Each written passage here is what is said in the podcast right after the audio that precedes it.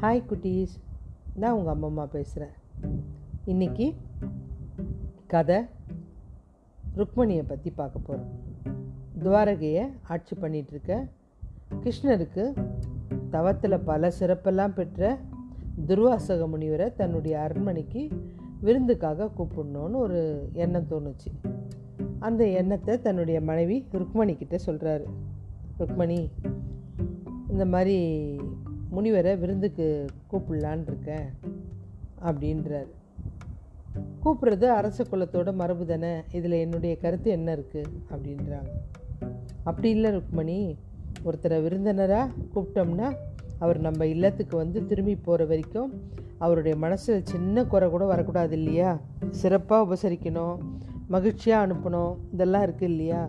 அதனால தான் கேட்குறேன் அப்படின்னு. நம்ம ரெண்டு பேருக்கும் விருந்தினர்னா கண்டிப்பாக நம்ம ரெண்டு பேரும் நல்லா தானே உபசரிக்க போகிறோம் இதில் நம்மளுக்கு என்ன இருக்குது சின்ன தப்பாக இருந்தால் கூட துன்பம் வந்துடும் அதனால தான் கேட்குறேன் நம்ம வீட்டுக்கு விருந்தினர் வர்றதுக்கு முன்னாடி உன்னுடைய கருத்தை கேட்கணும்னு நினச்சேன். நம்ம வீட்டுக்கு இது வரைக்கும் எவ்வளோ விருந்தினர் வந்திருக்காங்க? எல்லாரையுமே நம்ம பொதுவாக சிறப்பாக தானே கவனிச்சிருக்கோம். இதில் ஒரு தப்பும் இல்லையே அப்படின்னு. அப்படி நீங்கள் சொல்கிறத பார்த்தா யாராக இருக்கும்? இவ்வளோ ஒரு பயந்து பயந்து சொல்கிறீங்களே அப்படின்னு கேட்குறாங்க அது கிருஷ்ணர் சொல்கிறாரு நீ சொல்கிறதெல்லாம் கரெக்டு தான். நான் அப்படி கூப்பிட விரும்புகிறது துர்வாசக முனிவர் தான். ரொம்ப கோவக்காரரு. நம்ம உபசரிப்பில் சின்ன குறை இருந்தால் கூட அவருடைய கோவத்துக்கு ஆளாக நேரிடும். அதனால தான் உங்ககிட்ட கருத்து கேட்க வேண்டியிருந்தது.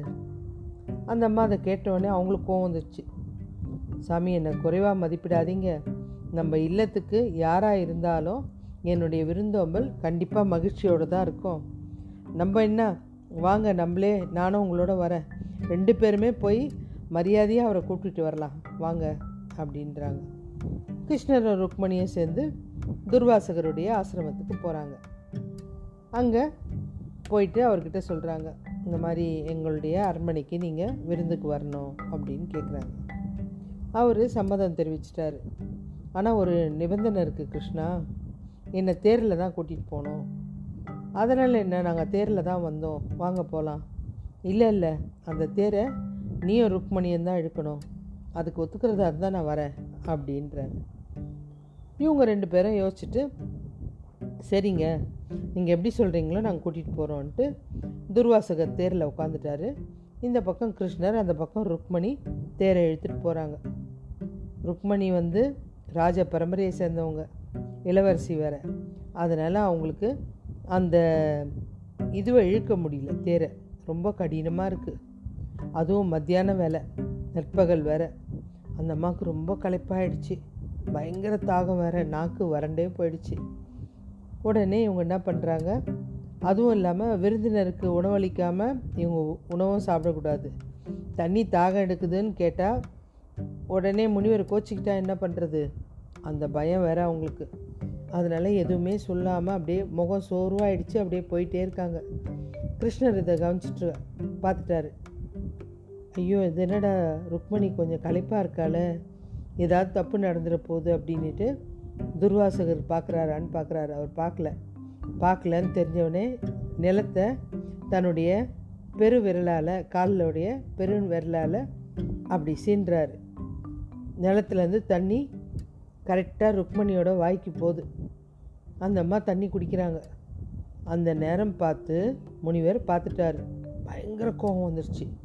ருக்மணி இதான் நீ விருந்தினரை உபசரிக்கிற லட்சணமா? விருந்தினர் சாப்பிடாம நீ தண்ணி குடிக்கலாமா? எவ்வளோ பெரிய தவறு பண்ணிட்ட? உன்னை நம்பி நான் வந்தேன் பாரு அப்படின்ட்டு கோபம் அந்தம்மா அவருக்கு. உடனே அவர் சாபம் கொடுத்துட்டாரு. எனக்கு தெரியாது. உங்கள் ரெண்டு பேருக்கும் சாபம் கொடுக்க போகிறேன் உடனே அந்த அம்மா சொல்கிறாங்க சுவாமி தெரியாமல் நடந்துருச்சு. என்னையும் கிருஷ்ணரையும் விட்டுருங்க. அப்படின்னாங்க. இல்லை உங்களுக்கு தண்டனை கொடுத்தே ஆகணும். நீ வந்து கிருஷ்ணரை எவ்வளோ விரும்புகிறியோ அந்த அளவு நீ பிரிஞ்சிரு. கிருஷ்ணா நீ நீர் வர வச்சு கொடுத்ததுனால நீ ருக்மணியை பிரிஞ்சிரு. அப்படின்ட்டாரு. இந்த அம்மா ரொம்ப கெஞ்சி கேட்குறாங்க கோவத்தில் கொடுத்துருவாங்க கடவுளுங்க இந்த முனிவருங்க கொடுத்துட்டு கொஞ்சம் தணிஞ்ச அப்புறம் அவங்களால அந்த சாபத்தை வாங்க முடியாது. ஆனால் குறைக்க முடியும். அந்த மாதிரி ருக்மணி கேட்ட உடனே அவங்களுக்கு மனசு ஒரு மாதிரி ஆயிடுச்சு துர்வாசகருக்கு. சரி உங்களை வந்து ஆயுசுக்கு நான் பிரிஞ்சிருக்கணும்னு நினச்சேன். ஆனால் இப்போ அந்த சாபத்தை குறைச்சிடுறேன். பன்னெண்டு வருஷம் ஒருத்தர் ஒருத்தர் பார்க்காம இருந்தீங்கன்னா அதுக்கப்புறம் உங்களுடைய சாபம் நீங்கிடும்.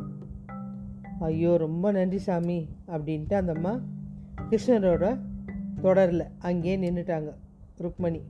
கிருஷ்ணர் மட்டும் தனி ஒரு ஆளாக துர்வாசகரை இழுத்துட்டு போகிறாரு அங்கே அந்த கிருஷ்ணர் நகை வரல சின்னார் இல்லையா நீர் அந்த இடத்துலையே அந்த அம்மா தங்கிட்டாங்க. ருக்மணி இல்லாமல் கிருஷ்ணர் மாத்திரம் முனிவர் கூட அரண்மனைக்கு போய் அங்கே இருந்தவங்கெல்லாம் அதிர்ச்சி. இந்த துர்வாசருடைய சாபத்தை கேட்குறாங்க கேட்டு அவங்க எல்லாரும் வருத்தப்படுறாங்க. ருக்மணி இல்லாமல் கிருஷ்ணரோட மற்ற மனைவிகள் துணையோட துர்வாசகரை சிறப்பாக கவனிச்சிட்டாரு. அதுக்கப்புறம் பன்னெண்டு வருஷம் கழித்து ரெண்டு பேரும் ஒன்று சேர்றாங்க. ஓகே குட்டீஸ். பாய்